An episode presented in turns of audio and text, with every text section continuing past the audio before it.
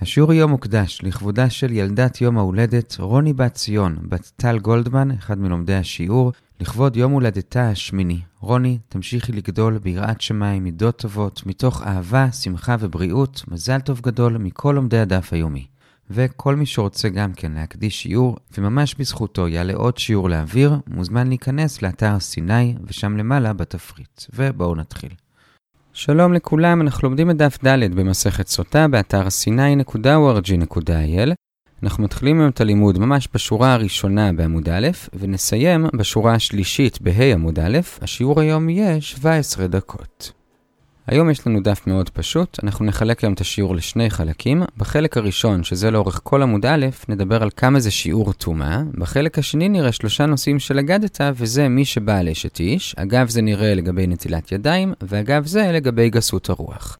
אז אנחנו מתחילים בחלק הראשון, כמה זה שיעור סתירה. כלומר, כמה זמן האישה צריכה להיות נעולה עם אותו פלוני זר בשביל שזה ייחשב סתירה, ואז היא תצטרך לשתות. ולגבי השאלה הזאת, אנחנו נחלק את הדיון לשני שלבים. השלב הראשון זה שהגמרא מביאה שתי ברייתות, ובשתיהם יש אותו זמן, וזה שהזמן של הסתירה הוא כדי טומאה, כדי ביאה, כדי הערעה. מה הכוונה? מדובר בזמן מאוד קצר, לא מדובר בכל התהליך של הביאה, אלא רק הזמן שלוקח לאיבר לגעת באיבר. זה נקרא הערעה. עכשיו, למה הברייתא הייתה צריכה להגדיר את זה בשלוש הגדרות? כדי טומאה, כדי ביאה, כדי הערעה, שפשוט אומר כדי הערעה וזהו, ואז ברור שלא צריך את כל הביאה, אלא מספיק הזמן של הערעה. מסבירה הגמרא שאנחנו עדיין צריכים לכתוב את הזוג כדי טומאה, כדי ביאה, בשביל להשמיע לנו שגם לא צריך את הריצוי שלפני, כלומר, כשהוא מפתה את האישה להיבאה לו. כי אם היה כתוב רק הערעה, או אפילו הערעה, הרעה וטומאה או הרעה וביאה, היינו חושבים שמה שכתוב שם, טומאה או ביאה, זה בא לומר שזה צריך גם את הזמן של הריצוי. כלומר, לא לצמצם, אלא דווקא להרחיב. לכן, רק בגלל שהברייתא כתבה גם טומאה וגם ביאה, שלכאורה זה בעצם אותו דבר, אנחנו מבינים מכאן שהברייתא התכוונה לצמצם, ולומר שזה דווקא הזמן של הטומאה או הזמן של הביאה,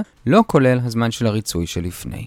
עד כאן השלב הראשון, מהו הזמן שבו הם צריכים להיסתר כדי ההרעה.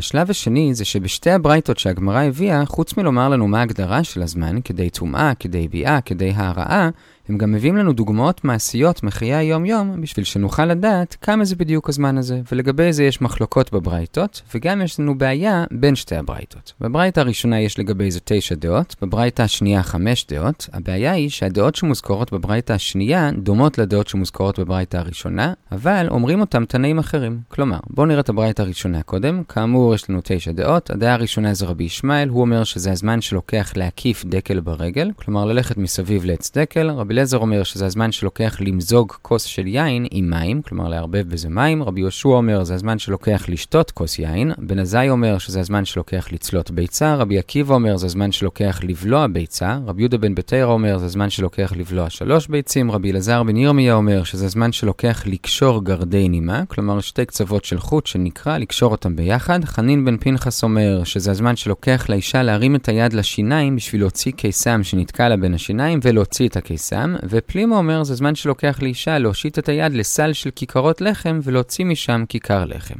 עד כאן כל הדעות. עכשיו, בשמיעה הראשונה זה נשמע מאוד מוזר, מדובר פה בזמנים מאוד מאוד קצרים של מספר שניות, וקשה להבין איך אפשר לדייק בהבדלים בין כל הדעות, וגם קצת קשה להבין למה דווקא הדוגמאות האלו. מן הסתם יש כאן בגמרא הזאת איזשהו עומק לגבי למה דווקא הדוגמאות האלו, ומה ההבדל העקרוני בין כל הדעות, אבל לא נוכל להיכנס לזה. בכל אופן, עד כאן הדעות בברייתא הראשונה.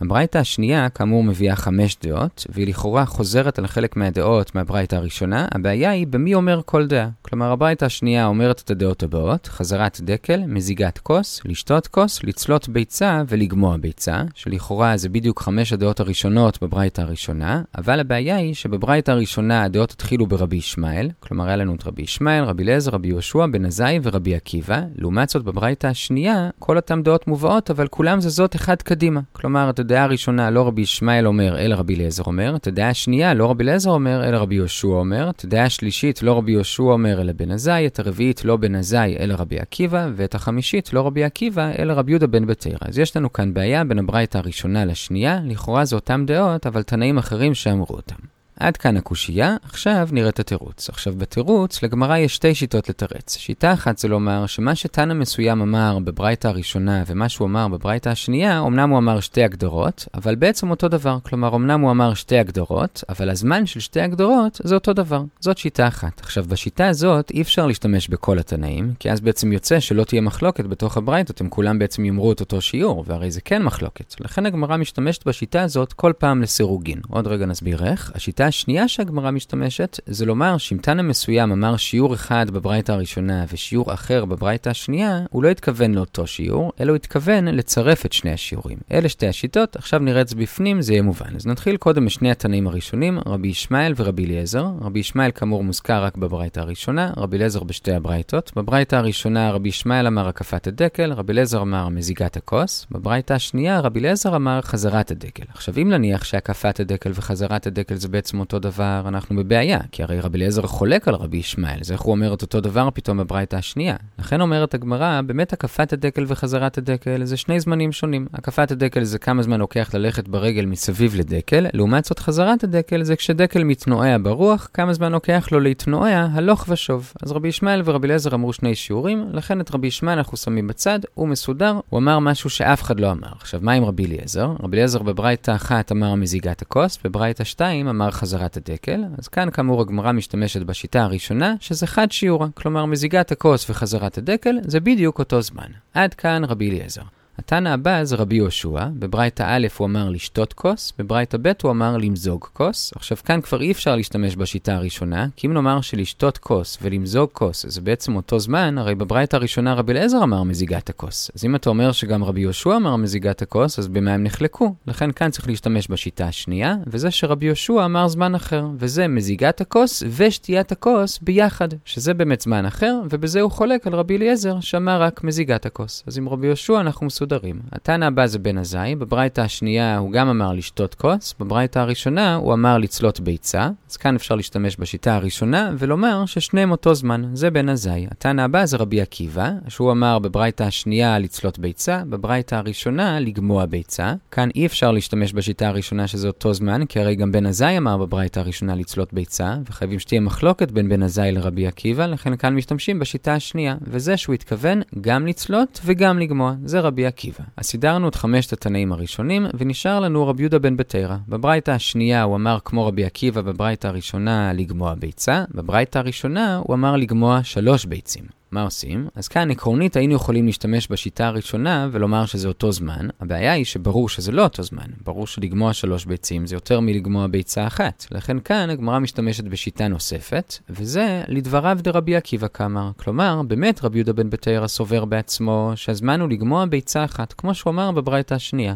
אבל מה שהוא אמר בברייתא הראשונה לגמוע שלוש ביצים, הוא אמר את זה לרבי עקיבא. כלומר, הוא אמר, אתה רבי עקיבא שסובר לפי מה שאמרנו מקודם, שהזמן זה לצלות ביצה פלוס לגמוע אותה, אומר לו רבי יהודה בן בתרא, יכולת להגדיר את זה בצורה פשוטה יותר. פשוט אומר, לגמוע שלוש ביצים, שזה בעצם אותו זמן. אבל אני עצמי, רבי יהודה בן בתרא, סובר שהזמן הוא בלי הצלייה, אלא פשוט לגמוע ביצה אחת. עד כאן סידרנו את כל התנאים בין הברייתא הראשונה לשנייה. כדאי לראות את זה באתר, יש שם טבלה עם כל הדעות והתירוצים, ואז הרבה יותר מובן, אולי זה נשמע כאן מסובך, אבל באמת זה פשוט כשרואים את כל הדעות רשומות בטבלה. ועכשיו לסיום, כמה שורות לפני הסוף, הגמרא מאירה כמה הערות על חלק מהדעות. קודם כל, רב אשי שואל כמה שאלות, האם לפי הדעה שזה הזמן שלוקח לקשור שני חוטים, מדובר בחוטים קרובים או רחוקים? האם לפי הדעה שזה הזמן שלוקח ליטול קיסם מבין שיניה, מדובר בקיסם שתקוע חזק או לא? לפי הדעה שמדובר בזמן שלוקח לקחת לחם מתוך הסל, מדובר בלחם שמהודק בפנים או לא, בסל חדש או ישן, בלחם חם או קר, בלחם חיטים או שעורים, בלחם רך או קשה, לגבי כל השאלות האלו, הגמרא נשארת בתיקו. הערה שנייה, אומר רבי יוחנן, את כל השיעורים האלו, כל התנאים שיערו, לפי הניסיון האישי שלהם, כמה זמן לוקח ההרע. עכשיו, על זה שואלת הגמרא, אז מה עם בן עזאי? הרי בן עזאי לא התחתן, אז איך הוא יודע? הגמרא מביאה שלושה תירוצים, או שהוא כן התחתן והתגרש, או שהוא למד את זה מרבו, או סוד השם ליראיו. כלומר, יש לו איזושהי רוח הקודש, ועל פי זה הוא יודע מה השיעור הנכון. עד כאן החלק הראשון של השיעור, לגבי כמה זה שיעור סתירה,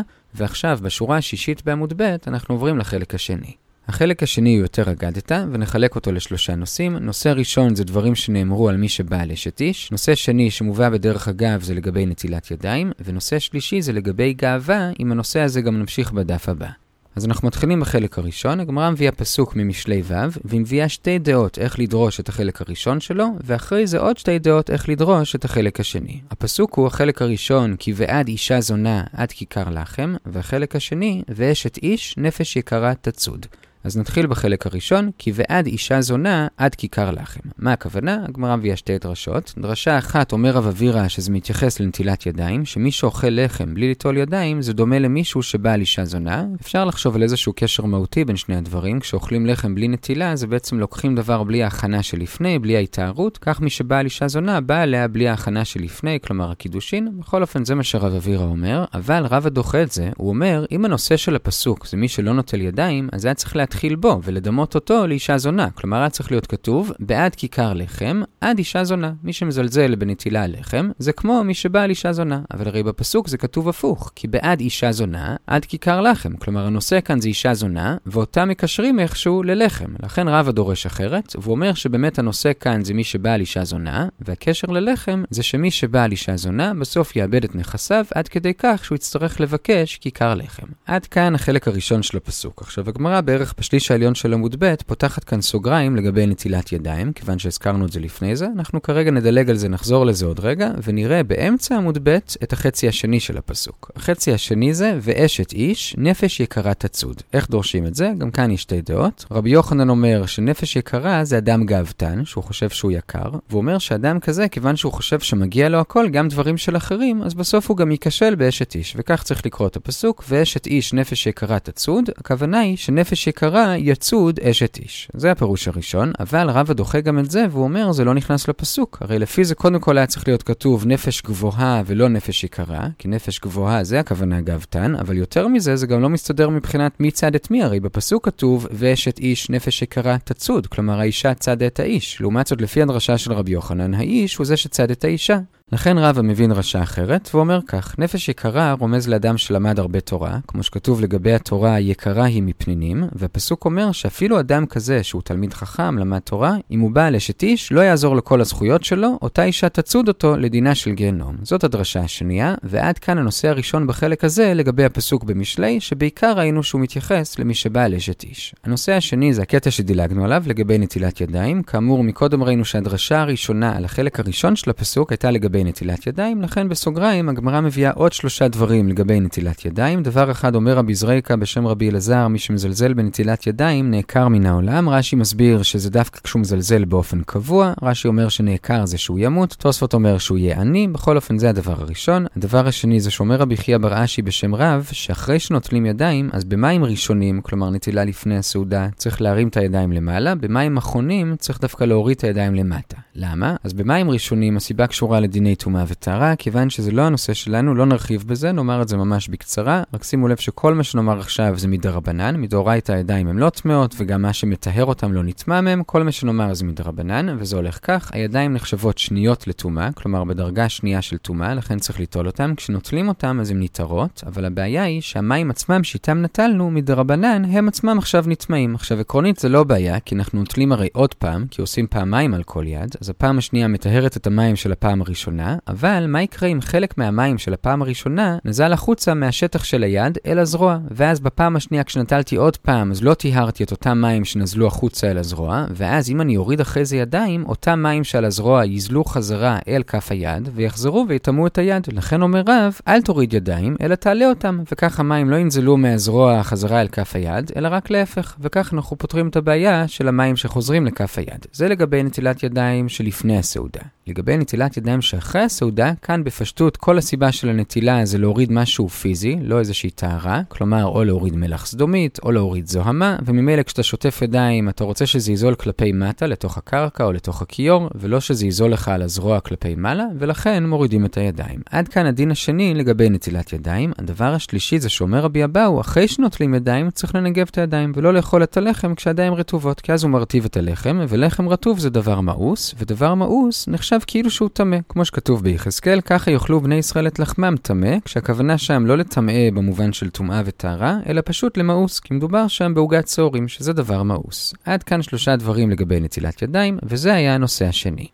הנושא השלישי, גם הוא מובא כאן בדרך אגב, כאמור, וזה לגבי החלק השני של הפסוק, ואשת איש נפש יקרה תצוד. ראינו שהדרשה הראשונה הייתה של רבי יוחנן, שמדובר כאן באדם שהוא בעל גאווה, ובסוף הוא ייכשל באשת איש. אז אגב זה, הגמרא פותחת כאן רצף של מדרשים ומימרות לגבי גאווה. אנחנו כנראה רק עד סוף העמוד, מחר נמשיך עם זה, ונחלק את זה לשני שלבים. השלב הראשון זה שהגמרא אומרת, כל אדם שיש בו גסות הרוח, כאילו משהו. כאילו מה? אז יש כאן ארבע דעות, שתי דעות